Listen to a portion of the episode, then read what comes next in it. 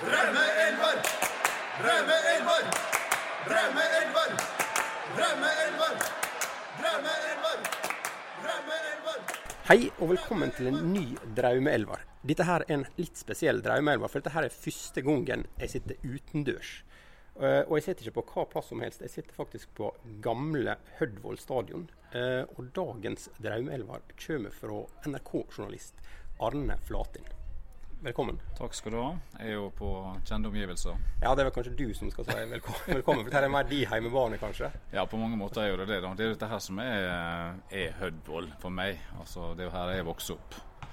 Så uh, vi gikk over til kunstgras og nytt stadion, så var jo det selvsagt fenomenalt på mange måter. Men uh, dette her er på en måte her jeg har Hødd-hjertet mitt er på det stadionet. Her har jeg hatt de store opplevelsene som, som Hødd-supporter. Både som uh, spiller på aldersbestemte lag, og ikke minst som uh, trufast tilhenger av A-laget i, i, alle de år. For du, du har spilt sjøl på Hødd? Ja, da, jeg spilte jo på aldersbestemt fotball fra jeg var ti til jeg var, ja, til jeg var ferdig med junior. Og så var jeg så vidt med i Asdalen på tre sesonger også, før journalistikken tok meg fullstendig og begynte på medielinja i Volda. Da var det ikke mulig å kombinere noe som helst. Nei. Nei. Men du snakker om hvor flott denne banen er. Dette her er noe nå sitter vi og ser utover altså ut havet her. Ja. Ute i, Ser egentlig ut mot Herøy, da. Ja. ja. Men dette her er noe det er mange som har sagt det tidligere, at dette her er den banen i Norge med flotteste utsikt. Altså gamle Hødvoll. Jeg har ikke kontroll over alle baner rundt omkring, men uh, det er iallfall en fantastisk utsikt. Det må være blant landets aller flotteste utsikt. Og du musser jo litt av den utsikta bort på nye stadion. Liksom litt lenger ifra, og du får på en måte ikke den opplevelsen som, uh, som den hadde her, da. Ja, et lite klubbhus også i, i Mylla der. Som, ja, det er masse klubbhus her egentlig. da. Du har jo eh, gamle klubbhuset der, som egentlig ikke var det første. Det er fra da de Hødd var oppe i toppdivisjonen første gangen. Og så kom det klubbhuset her, som fortsatt er Hødvollhuset, kom i 1984. Men nå er det planer om å bygge et nytt klubbhus igjen. da der du skal bruke skyve det opp mot nye stadion og få kort enda tribune, forretningsbygg og nytt klubbhus der. Mm. Jeg tror at det var bygd nede på det. Det er sånn leilighetskompleks på enden her. ja, på motsatt side er det det, og det er snakk om å gjøre det samme på den sida ja. mot gamle Hødvold. her. Men, men altså når det er sagt, så, så må du si at den nye Hødvoll også er en veldig flott Fantastisk anlegg, anlegg, også. Fantastisk anlegg. Og det er jo alle som sier det som kommer hit. og det er jo utrolig at det går an å få til noe sånt sett her. Men det er jo kunstgras, da. Det er altfor mye kunstgras ja. i Norge. Men det er nå snart overalt nå? Det er dessverre det. Altså, jeg har en guttunge på elleve år som sjøl eh, har spilt fotball siden han var liten. og så kommer de ned på gress og lurer på egentlig nesten hva dette her er for noe. Ja. Så det er en kunstgrasgenerasjon de luxe også. Mm. Nå hører vi faktisk i bakgrunnen to stykker som driver og, og trener ja, ned på gresset. Er et stykker som er egentrening her. Ja. ja. Men du, um, det er Hødd som er ditt nærmeste lag. Hødd er jo laget mitt fordi at jeg på en måte vokste opp i området her, og er jo fra Ulsteinvik. Så det er på en måte Jeg tror mange forbinder stemma di med eh, Molde-kamper på radioen. Jeg har kommentert Molde-kamper siden 1991 for Radiosporten, men også Ålesundskamper. Mm. Kommenterte faktisk også Hødd her i 95 da jeg var oppe i eh, Tippeligaen. Det var jo også litt spesielt da. Ja. Så uh, ja, da har jeg kommentert en del kamper for, eh, for Radiosporten. Mm. Sånn uh, uten, utlandet, nå vet jeg hva som er favorittlaget, for du ser den har med skjorta på deg. ja. Men uh, kan du fortelle litt? Uh, ja, det er jo Leeds, da. Jeg, jo, jeg begynte å følge med, med, fotball egentlig i 1975, da var jeg ti år. Jeg var egentlig litt seint ute. da. Debuterte seint i forhold til fotballinteresse. men da var det på en måte Leeds som dukka opp litt tilfeldig. Da var Leeds på slutten av storhetsperioden sin. Men de hadde jo disse her eh, helhvite draktene. På svart-hvitt fjernsyn så gjorde jo det seg fantastisk. da. Bare mm. å se det. Og så så jeg et sånt sportsrevyklipp en gang mellom Leeds og Manchester United. og Peter Lorimer skulle ta en straffe og skjøt ballen rett gjennom nettet. og han, han skjøt jo utrolig hardt. Han hadde vel målt skudd til godt over 150 km i timen den gangen. Jeg spurte far min hæ, hva skjedde nå. Skjøt han ballen? Skjøt han hull i nettet? Ja. Så etter det, liksom etter hvite drakt og Peter Lorimer, så var på en måte Leeds laget mitt. Da. Pluss at det var et par-tre kompiser som også holdt med Leeds. Det var enten Leeds eller Liverpool stort sett på den tida. Ja, Men ikke... var ikke så store da midten på 70-tallet. Det var liksom down-periode da. Så var det litt, litt, Arsenal og litt Ipswich og Wolverhampton. Og ja. Akkurat på den tida jeg begynte å følge med. da. Så Leeds var, var store mm. på den tida. Så da ble det Leeds. Ja. Nå er det litt mer turbulent. eh, En gal Ja. eier, det, er Ja, fullstendig, eh, fullstendig sprø eier, men det er klart Siste, siste ti åra vel så det, så har det vært egentlig ganske trist. og En har jo, eh, en har jo lidenskap for klubben, men eh, ikke så mye for laget. Hvis du forstår hva jeg mener. Altså Klubben den er jo nær hjertet uansett, men, men laget altså vet du hvem som spiller der. Jeg reiser over som regel minst en gang for sesongen og ser dem spille, men det er ikke det nære forholdet til, til laget som vi da hadde som guttunge, og også senere når de hadde siste storhetsperiode under David O'Leary, så var det noe helt annet å følge med dem. Nå er det nesten litt trist å gå på Ellen Road på under 20 000 tilskuere når du var der med 40 000. ikke sant? Så, Mm. så det er veldig trist. Og Leeds er en stor by også i tillegg. og det, ja, det er egentlig helt meningsløst at vi ikke er oppe i Premier League. Ja. Det er noe, Men sånn er det. det er sånn ikke er utenkelig at det har noe med alle disse hyppige trenerskiftene å gjøre. Det er, noe, Ja, er det en slags det rekord, Det er ikke det? i- Jo, det må være en voldsomt negativ rekord. Ja. Jeg vet ikke hva som uh, gjør hva, men uh, vi har jo prøvd en del ganger nå. da. Altså, vi var jo satt under administrasjon ikke sant? og poengtrekk og ned på nivå tre. Og... Det var et helsikes styr, for å si det rett ut. Så jeg har jo ingen forventninger til sesongen i det hele tatt. Så, men det skal sikkert en tur over likevel. Ja. Ja. Så det er litt der. Mm. Men jeg følger jo med, da, naturligvis. ja. Men det- det betyr dette her at uh, den draumelva din er da sterkt prega av, uh, av Leeds? da? Den er litt prega av Leeds og litt prega av Hødd, men ikke bare. Jeg tenkte jeg skulle, Du spurte meg, så tenkte jeg skulle plukke ut litt sånn spillere som har gjort litt inntrykk på meg. Jeg er jo, du følger jo med de store mesterskapene, ikke sant? Første mesterskapet jeg fulgte med skikkelig, det var i VM i 1978 i Argentina. Jeg var så vidt innom eh, i 74 og så, men det var, det var egentlig før jeg var begynt å følge med. Mm. Så liksom VM og EM fra 78 og utover en periode, det er på en måte det, det har litt med, med hva slags spillere jeg valgte valgt ut. Og så lite så høyt. Ja, skal vi rett og slett bare starte på, på elveren, nå? Ja, jeg satser egentlig på For at det, du, vil jo, du plukker jo ikke ut ifra egentlig at du skal ha en 4-4-2 eller 4-3-3 nødvendigvis. Så du plukker litt ut hva slags personer du vil ha med, og så plasserer litt sånn her og der. Og jeg har mange spillere jeg har lyst til å ha med som egentlig Men jeg har på en måte ikke liksom tar fra 75 og utover. Jeg på en måte har iallfall sett spillerne eh, mens jeg var fotballinteressert. Mm. Så jeg har ikke plukka ut liksom så veldig mye Johan Cruyff og Pelé og Beckenbauer. Selv om det var jo på en måte de store da jeg begynte å følge med. Det var jo alle som snakka om de spillerne der. Så det blir en sånn, litt sånn 3-5-2, da, Ja. egentlig. Men eh, ja.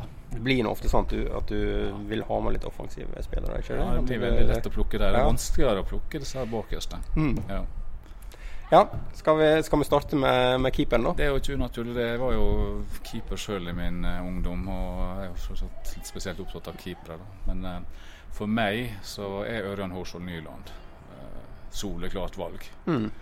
Altså jeg var jo, sto jo bak eh, målet under straffesparkkonkurransen på Ullevål eh, 25.11.2012 og så, så han inn i hvitøyet nær sagt når han eh, redda straff, og hvor, eh, hvor fokusert han var. Jeg husker jeg sa til folk på tribunen bak meg at blir det straffekonk nå, da vinner vi. Jeg er helt steike sikker på det.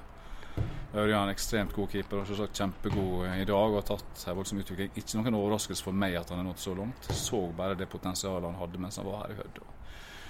Ekstremt flott fyr i tillegg, og jordnær. og For meg har han eh, gitt meg den største keeperopplevelsen som, eh, som supporter. Da. Både Mm. fordi at det var Hødd det største øyeblikket for en Hødd-supporter noen gang er å vinne en cupfinale. Det skal ikke være mulig. Nei, det er sant. Nei, det. Så det var liksom tårer i øynene og helt Mm. fantastisk. Og redda straffe, og også hadde jo noen euforiske redninger tidligere i den sesongen også, før han forsvant til Molde. Og Mm. Veldig kort vei til landslag også, da, etter det. Det var ikke så, det var ikke så lang tid det gikk. Nei, fra var ikke var det. var voldsom utvikling, fikk jo da sjansen ganske tidlig i Molde. Litt tilfeldigheter. Espen Bugge Pettersen ble vel skada, og han andre keeperen de hadde, som de mente kanskje var hakket bedre enn Ørjan på det tidspunktet, han dreit seg litt ut vel i et par kamper. Så fikk Ørjan sjansen, og etter det så var det ikke noen diskusjon. Det var ingen overraskelse for meg også. Nei. Nei. Så han er, han er keeper nummer én Ja. for meg. Og i treeren framfor uh, hånda, da. Nei, jeg synes litt, litt veldig spesiell treer, da.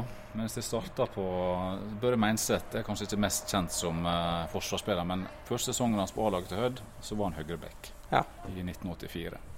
For å få plass til han Børre, så tok jeg han ned på bekken. Mm.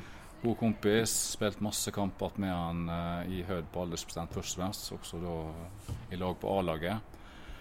Og han var egentlig ikke fotballinteressert. Nei. Nei.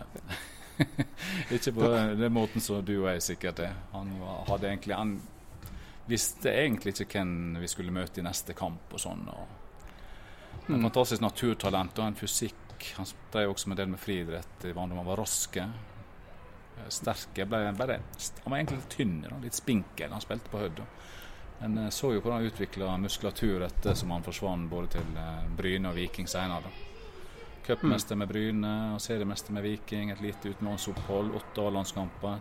Den eh, fantastiske Tord Grip-perioden. Mm. Så han kunne nok ha gjort mye mer ut av talentet sitt hvis han hadde hatt litt mer kynisme. Jeg tror han hadde eh, både Altså, han var litt for snill, da. Han reiste fra Hødd ett år for seint. Reiste for Bryne litt for seint, og gikk til utlandet litt for seint. Mm.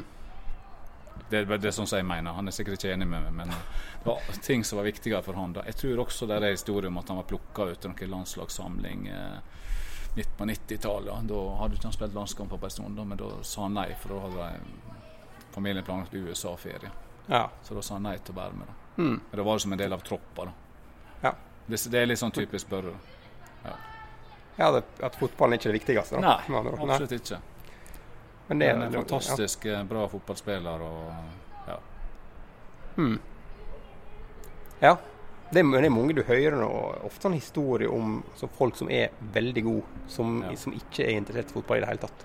Som er egentlig litt altså det, det høres litt rart ut. Ja, det er litt rart. At du skal være så Broren hans, god Frank Otto Meinse, som også var en bra fotballspiller, mest kjent på friidrett, han var jo helt annerledes. Mm. Han var sånn som måtte ha alle fotballkortene i Panini-albumet sitt til alle VM og sånne ting. Ja. Han bare var ikke i nærheten av det. Da. Så han. Broren var litt mer sånn som meg. Mm. ja, men det er noe sånn, sånn Jeg husker han spesielt han um, Espen Johnsen eh, som sto på landslaget, Ja, ja. Som, som aldri hadde sett en fotballkamp i sitt liv. Nemlig.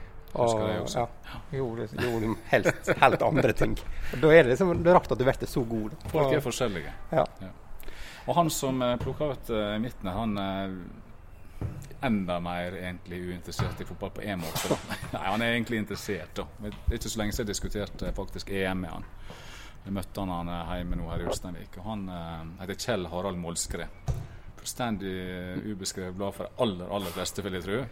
Men han spilte altså foran Jeg var keeper. Han spilte midtstopper foran meg på, på Hødd fra Lilleputt, som det heter det yngste, og helt opp til og med juniorlaget. Mm. Den tåa hans den har berga så mange situasjoner. Fantastisk spiller som ga absolutt alt i alle situasjoner, alle dueller. For meg så framstår han som en av de, på en måte, de store i min egen barndoms-ungdomsperiode i, i fotball. Mm. Men han uh, spilte aldri noen A-kamper for Hødd, og slutta tvert med fotball da han var ferdig som junior. Begynte å studere. Ja. Ja, så han var litt sånn, ja. Det var kjekt å være med på, på Hødd, eh, til og med junior, men etter det så var Nei. Jeg tror han kunne ha spilt A-kamper hvis han hadde satsa på det, men Mm. det blir jo bare hypotetisk uansett.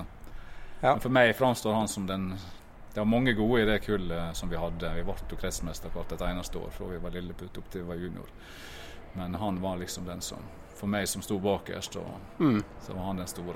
Ja, var det mange av de som tok steg opp på A-nivå? noen, noen som uh, selvsagt mer kjent enn andre, var jo Børre, som vi allerede snakka om. Jan Åge Mm. Fjørtoft, som da kom inn på laget først som guttespiller fra Gursken. Geir Sundal, f.eks. Og så var det en del andre som var hadde noen A-kamper. Mm. Som ikke spilte så mange, men sånn rundt 20-30-40-50 kamper. Ja. Så det var et bra lag. Mm. Ja, det var, men det er vel tradisjonelt sett Hødd-laget er ganske gode, ikke det? På, Ja da, på aldersbestemt har det stort sett vært mange bra årganger i, i Hødd opp gjennom åra. Så Mm. I dag er det mange som klager på at vi nesten ikke har folk fra kommuner her da, som er med på, på A-laget. Men det sier litt om utviklinga, det også. Det er blitt utrolig trangt i forhold til å Ja da, men så, samtidig så har de fra, vel både fra Hareid og fra Herøy og sånn, og, og Sande har vel også gått representert, så det er noe fra Der nærområdet. Det er jo rundt ti stykker i Asdalen som har en viss lokal tilhørighet, men det er Ja. ikke så mange av de som har spilt uh, fast på laget i år iallfall. Nei. Det er ikke det. Noen. Mm. Ja, skal vi ta sistemann der eh, bak? Ja, Sistemann bak, og det er en som, måtte, som var min en av mine, kanskje den største favoritten min jeg begynte å følge med Leeds, men som da skuffa meg så enormt. to år seinere. Det har jeg nesten lukket i hjerterota ennå. Det er Gordon McQueen. Ja. Som var, eh, var, på en måte hero number one som, som Leeds-spiller på mange måter. Stor, sterk skotte ikke sant, som var så suveren på det Leeds-laget som ble ligamester i 74. Det var jo før jeg begynte å følge med skikkelig. Men for meg han var den store. da. Mm. Eh, på kjøpte Shoot og Fotballrevyen og alle disse bladene der. Og han, ja. og jeg husker han sa til Shoot at jeg, han skulle aldri noen gang forlate Leeds. så la seg i en eller annen avis eller noe sånt et par måneder etterpå at han har gått til Manchester United. Var ikke det at rivaliseringen mellom Manchester United og Leeds i mitt hode var så veldig sterk da? Det var rundt 1977. Men bare det å forlate de, både han og Joe Jordan gjorde det. Da. Det Mm. knuste meg fullstendig. Og det som er litt morsomt, da Jeg er jo god kompis med Jan Åge Førtoft. Slik at jeg besøkte Jan Åge da han var nettopp signert for Middlesbrough i 95. Og, og, og da var jeg med han inn i garderobe og sånne ting. Og der var han uh, Gordon McQueen og juniortrener, tror jeg, for Middlesbrough. Så skulle jeg være barnevakt for Markus, sønnen til Jan Åge, mens, mens Brian Robson hadde et møte med spissene. da. Så jeg tok med meg Markus, gutten, han var ikke gammel da, ut på Airson Park, ut på gressmatta. Så sa jeg til han Åge hvis du kunne få Gordon McQueen til å komme ut en tur, så jeg fikk prate litt med han. Ja, det fiksa han. Gordon McQueen kom ut der. Ga klar beskjed om hva jeg syns om det han gjorde mot meg som tolvåring i 1977. Samtidig så var på en måte eh, forholdet til han så sterkt at jeg eh, på en måte klarte å tilgi han da. Mm. For meg han, var han en av de absolutt store da jeg var guttunge. ja. Så da er vi ferdig med Da var vi ferdig med treeren bak der. Ja, Det er det vanskeligste, kanskje? å plukke ut ja der, egentlig altså. på mange måter. Jeg kunne jo plukka ut andre, men det var på en måte de jeg valgte. da. Ja. Nei, så Hvis du ser midtbanen, da, så sier jeg fem stykker på midten. Jeg vet ikke helt hvor jeg skal plassere dem, men eh, David Batty er iallfall definitivt der. da. Mm. Defensiv midtbane. Leeds helt fra rundt 1987-88, eh, da Leeds var på vei opp igjen i, i systemet. Det het jo ikke Premier League da de rykket opp da, men eh, og gjorde det veldig bra på midtbane. Hadde en fantastisk midtbane med, med Batty, Gary Speed, McAllister og Strachan. Så vi var jo ligamester i 92. da. Mm. Så og Batty kom, forsvant jo senere til Newcastle og Blackburn var han vel innom iallfall. Og han kom jo tilbake til Leeds etterpå.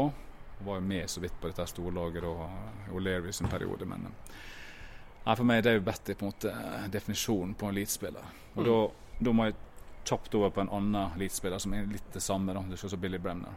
Ja. ja det er den største av de alle, da. Altså, Willy Bremner så jeg jo spille for Leeds eh, som guttunge i tippekampen Mm. jubla jo når de få gangene Leeds ble vist på tippekampen. det var et sånn meningsløst opplegg den gangen, for det skulle avsløres i avisene gjennom et bilde. Hvem som skulle spille tippekamp? ja, hvem som skulle spille tippekamp. Jeg avslørte, vet ikke om det var på onsdagen, sånt, var det et bilde i avisene fra en kamp. og Hvis det var et bilde av en Leeds-spiller, f.eks., så visste jeg at da skulle Leeds spille tippekampen på Ah. lørdag. Helt meningsløst. da. Men iallfall så, eh, så er Billy Bremner liksom den, den store. Men klart, da jeg begynte å følge med, så var jo måte han på Han gikk vel over til Hull eh, like etterpå. sånn, så. Men jeg fikk iallfall med meg en full sesong der han var Leeds-spiller. 75-76. Mm. Så eh, men for meg han, eh, han den store. da. Så Betty og Bremner. Så må har ha med en kriger til. da. Og det han, han sitter, sitter her borte akkurat nå, tipper jeg, oppe på loftet. André Nefstad. Ja. Hødd-legende. Kompis og mister Hødd i nyere tid. Flest kamper, ikke? Flest kamper, kamper. ja. 683 kamper for Hødd. Jeg kritiserte han, eh, jeg kommer til å gjøre det fortsatt, for at han ikke klarte å holde ut én sesong til, så han kunne bikke 700. Ja, for han var en, ses- en sesong i Molde, eller var det en og en halv? Eller, så, var der i 93 og 94. Ja, så hadde ikke han gjort det, så hadde han vel da passert eh, Det hadde han gjort, og vel så det. Mm. Så egentlig så jeg kritisert han litt for det, da. Men eh, det preller litt av, da. Ja. Nei, fantastisk den innsatsen og den oppofrelsen han hadde. Han var i Molde som sagt da, i to sesonger, og, eh, men klart da Hødd rykte opp. Så kom han tilbake fortere enn svint. Jeg tror ikke han pakka flyttelass en gang omtrent før han bare kom hjem igjen. Også. Mm. Da skulle han spille for Hødd. Og når jeg var juniorspiller, så var han alltid på sidelinja her og fulgte med på alle mulige treninger. og bodde jo her oppe. Mm. Og det er han fortsatt. Ja, han er noe sånn som ble, han ble kåra til årets spiller i, i da, det som da var Ja. Dekko-ligaen ja. i flere, flere sesonger, var ikke han det? På, Ja, iallfall ble han det. Og han var jo en periode han var veldig god. da. Mm. Han kunne sikkert ha spilt mer eh, høyere oppe, men eh, hjertet sitt i Hødd. Ålesund var jo ute etter han et par-tre ganger, men tror ikke det var så veldig aktuelt. Ja, men det, det er det vi snakka om en gang før, men, men, eh, eller jeg om andre før, men det å ta veien fra Hødd til Ålesund er ganske sjelden, ikke det? Er Den er sjelden, ja, historisk sett. Og iallfall hvis du er innbarka Ulsteinvika, så tror jeg på en måte den lista er litt eh, vanskelig å komme over. Ja. Latifu gjorde det vel nå for ikke så lenge siden. det på en måte eh, går ikke an å sammenligne. fordi at han Det blir av av egentlig spillere i dagens avstand også, så er det kan sikkert flere av de Mm. eh, kunne tenke seg å gå til. Ulland Andersen var jo aktuell for, eh, for Ålesund nå for ikke så lenge siden. ja. Morten Målskrev var kanskje den siste den lokale som Ja, var han gikk Han gikk via Han gikk via parklubben, Ja. så han var jo ikke direkte. Kaluska Fjørtoft har vært begge plasser. Geir Televik ble utlånt en periode der. Ja. Veldig kort periode. så Dag Roar Ørsal har vel vært begge plasser. Så har du hatt noen som har kommet hit da, på lån. Som Andreas Lie. og Oddbjørn Lie var jo her en god periode. Mm. Så det er jo noen da som uh, Stan Williams uh, i sin tid gikk jo fra Ålesund til Hødd. ja. Da var vi litt lenger tilbake i tid. Ja, på, da, mm. 1984. Mm. Ja. Uh, ja, så du har jo tre krigere, da. for- Ja, det er tre krigere, så må jeg ha noen som er litt mer kreative, selvsagt. Ja, da. Og da tar jeg litt, ja, da tar jeg litt utgangspunkt i det som snakker om mesterskap. da. Ja. Og da tenker jeg på EM i 84, så tenker jeg på VM i 86 når jeg sier Michel Platini. Mm. Frankrike jo store da. Han var for så vidt i 82 også, da, den der berømte Schumacher-episoden. Ja. For den kampen også var jo helt fantastisk. Men uh, Platini så tenker jeg på EM på hjemmebane i 84, og tenker på eh, VM i 86 og tenker på den kvartfinalen mellom Frankrike og Brasil. Mm. Jeg tror den beste fotballkampen jeg har sett ever. Iallfall følte det da. Jeg tror jeg føler det egentlig fortsatt. Det, det, det er nå den du nevnte, den 82-greien. Den, den eh, Vest-Tyskland-Frankrike og to blir også Ja. nevnt som en av tidenes beste. Da. Så Iallfall dram en- dramatikken der var jo Ja. kanskje enda større. så Nei, Platini er helt fantastisk. og Jeg heter Flatin, da, så enkelte kaller meg for Flatini da, av og til. Ja. Ja, ikke, det at, ikke å drage noe sammenheng i det hele tatt. Det var bare navnet som ga litt sånn Ja. dragning mot et eller annet der. da. ja, men det er ikke verst, verst å bli kalt det. da. Nei. Så, Nei, så uh, Michel Platini Det var jo så trist det som har skjedd i etterkant i forhold til eh, pengerot og all den biten der. Men Ja. det, det dreier ikke vi inn her når det gjelder det sportslige. Så framstår han som en av de store i, i min tid som, som fotballinteressert. Kan du si, jeg definerer min tid fra ca. 1975, og neste 10-15-årsperioden var, var jeg på det mest intense. Jeg er selvsagt intens fortsatt, men det blir liksom Fram til du på en måte fikk familie og sånn. da. ja. Da var på en måte fotballen eh, Det er jo kanskje nesten det viktigste i livet fortsatt etter familie, men eh, da var det iallfall det. Mm. Slukte alt, altså. ja. Hørte på BBC Radio på dårlige forhold på kvelden. og ja, Kjøpte alle disse fotballmagasinene. og Rotmans Football Yearbook var jo fast. Jeg har jo alle, alle eksemplarer stående i hylla hjemme. Og, Mm. altså Det var ganske intens lidenskap, egentlig. Ja. Ja. Eh, Platinia, og så uh, sistemann. Jeg må ha, en, jeg må ha en som er litt mer kreativ også på den, eh, den femmeren på midtbanen. Da, er det, da snakka vi VM i Vi var allerede litt inne på VM i 82, men eh, da snakka vi Brasil, og da snakka vi Sokrates. Ja. Ja. Barnelegen. Helt fantastisk. Nei, altså det Måten han tok straffespark på, helt tatt måten han framsto på for så vidt Brasil-laget, og hvordan de kunne tape for Italia, Mm. det er totalt ubegripelig også. Men eh, rister på hodet fortsatt etter den kampen, for det skal, det skal ikke være mulig. Nei. Men klart det er noe med å ha litt, eh, tenke litt forsvar også, og ikke bare kaste alt i angrep hele tida. Rossi gjorde jo en kanonkamp. Ja, det var vel da han våkna i det mesterskapet, da. da. Så, ja. Ja, Sette inn tre mål der, og det ja, Den kampen også er en av de store, da, selv om det var fryktelig trist for alle oss som Mm. hadde et hjerte for, for Brasil da, i det, det VM. Og da, av de spillerne på det Brasil-laget, så er det Sokrates på en måte som for meg framstår som det mest fantastiske. Det er mange andre også, men han var på en måte Han var eneren for meg. Mm. Så så veldig avslappa ut alltid, med liksom nedbretta Ja, strømper. Han gikk bare dassa Ja, rundt der. og Og- røykte sikkert i pause og sånne ting. Ja. Ja. Men det var jo ganske vanlig, iallfall da jeg begynte å følge med fotball. Så de fleste Hødd-spillerne tok jo sin blås, uh, iallfall like etter kampen. Hvis jeg gjorde det før, så ja, det nei, var, det var kanskje så farlig, da. Nei, det var jo og- ikke sikkert. Det var, det var iallfall helt annen holdning til det selvsagt enn det er i dag. Da. Mm. Så da har du ei jeg tror det er bra midtbane der. Du har et par-tre krigere der. Og så jeg tror nå han André Nefstad likte å spille med både Platini og Sokrates. Ja, jeg tror nok ja. Skal høre med han seinere hva han- tror om det. Har høye innvendinger. Ja. Ja. tror jeg var bra, det. Mm. Så har jeg bare to igjen, da. ja. Og det er jo, eh, Da må vi ha en Leeds-spiller. Første sesongen jeg begynte å følge med Leeds, var egentlig 75-76-sesongen. Jeg fulgte jo litt med, jeg fikk jo så vidt med meg nær Europacup-fadesen mot Bayern München i 75. Da de ble bortdømt Mm. i finalen og tapte 2-0. Og det var noen tvilsomme dommeravgjørelser. Uh, blant annet offside som aldri skulle ha vært. litt forskjellig. Men tenk å prøve å snakke om det. Men Rippe han satt- ikke rippe opp i sånt. Duncan McKenzie Ja. som da var suveren i Leeds den sesongen. Forsvant fort ut senere, men eh, han var toppskårer for Leeds i 75-76. Skåra masse mål og var en sånn skikkelig sånn måltjuv inn i feltet.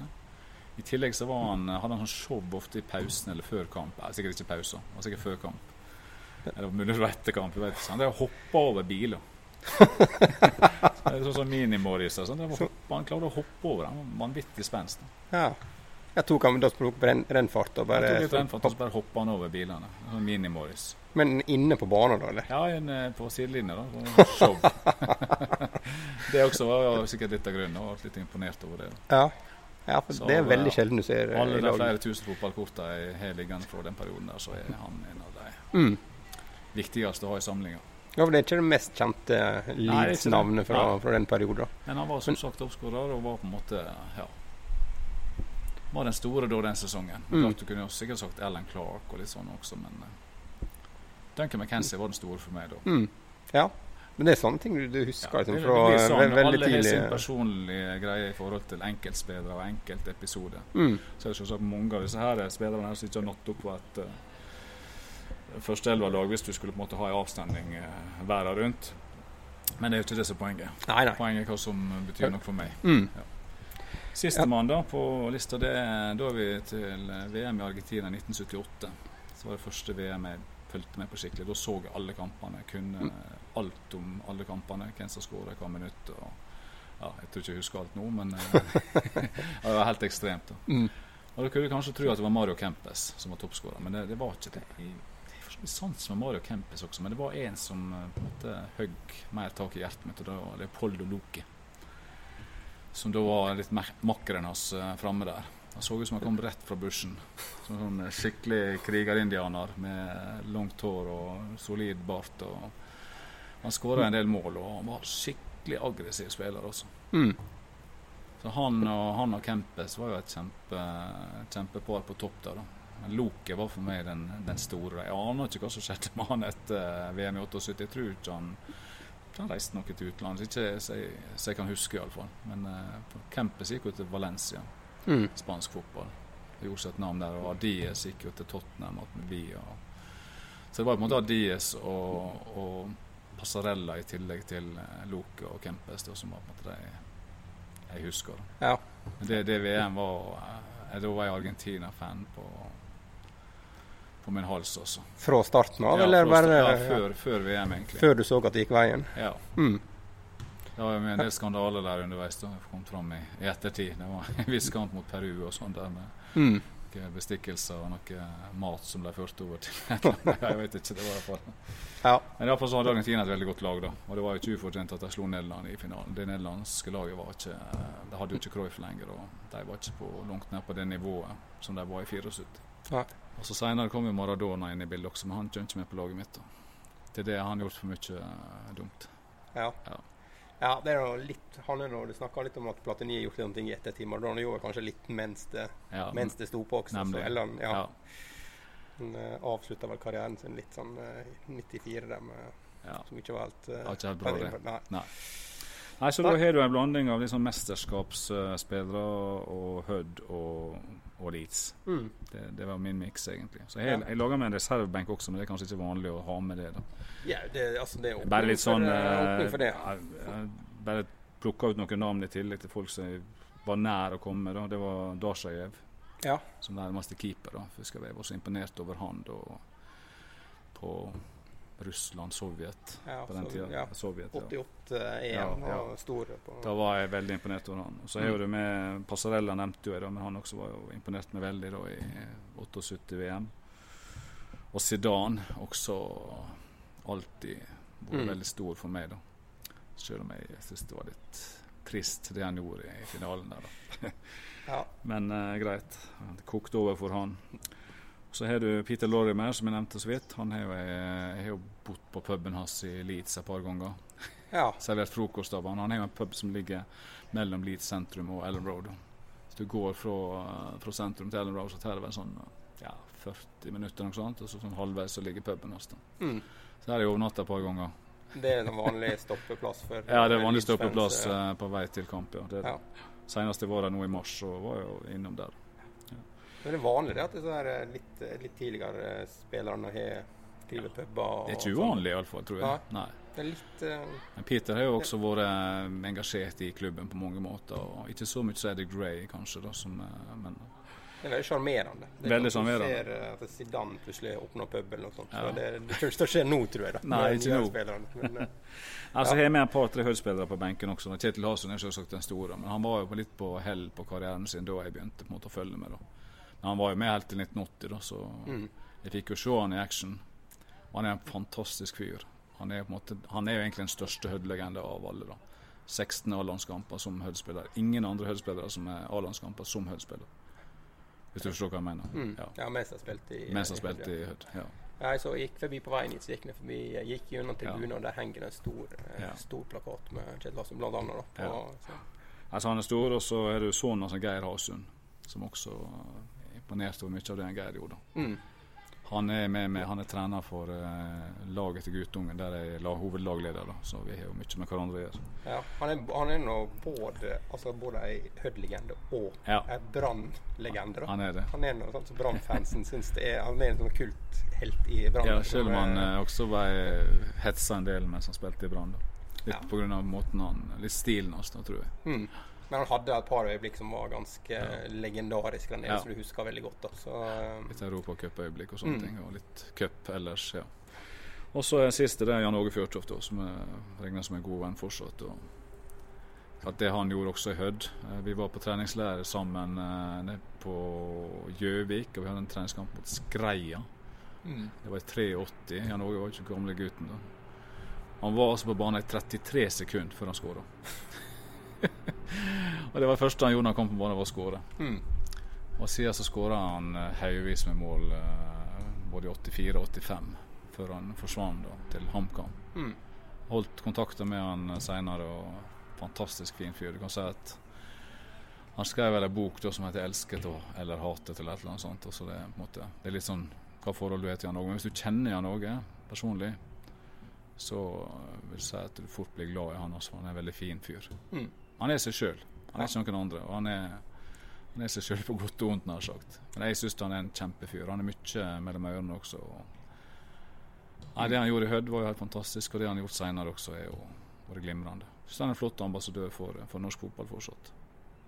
Ja, han er veldig populær eh, som, nå som ekspert også i Ja da. ettertid. da. så, um, Mange som ikke liker at han eh, legger om dialekter, men jeg har en historie om det. det var, jeg var og besøkte han da han var, på, var ganske ferske på Hamar. Og så hadde vi en sånn liten hybel der, da, så var vi ute bare Han var jo ikke så gammel da. da. Eh, Og da Da snakka han for selvsagt med lokalbefolkninga der, og, uh, Han snakka på Karlsumørsdialekt, naturligvis. Det var jo det han snakka. Og de sa bare 'hæ', 'hæ', 'hæ'. Jan Åge han er ikke typen som lar seg affisere av det, så i stedet for en å si ting opp igjen tre-fire ganger på sunnmørsk, så la han bare om. mm. For å gjøre seg forstått. Korteste vei til målet. Og Det er litt sånn typisk Jan Åge. Veldig fleksibel. Det var der det starta. Jeg tror, jeg tror litt sånn der, ja. Og Marianne, som er kona hans, er jo fra området der, da. Mm. Ja. Og han for veldig fornøyd med at jeg kom på besøk, for da kunne, jeg, kunne han bruke det som unnskyldning for at han kunne overnatte opp med Marianne. Da kunne jeg ha disse hyblene hans alene. Ja, sånn. Ja. Sant? Var happy med det. ja.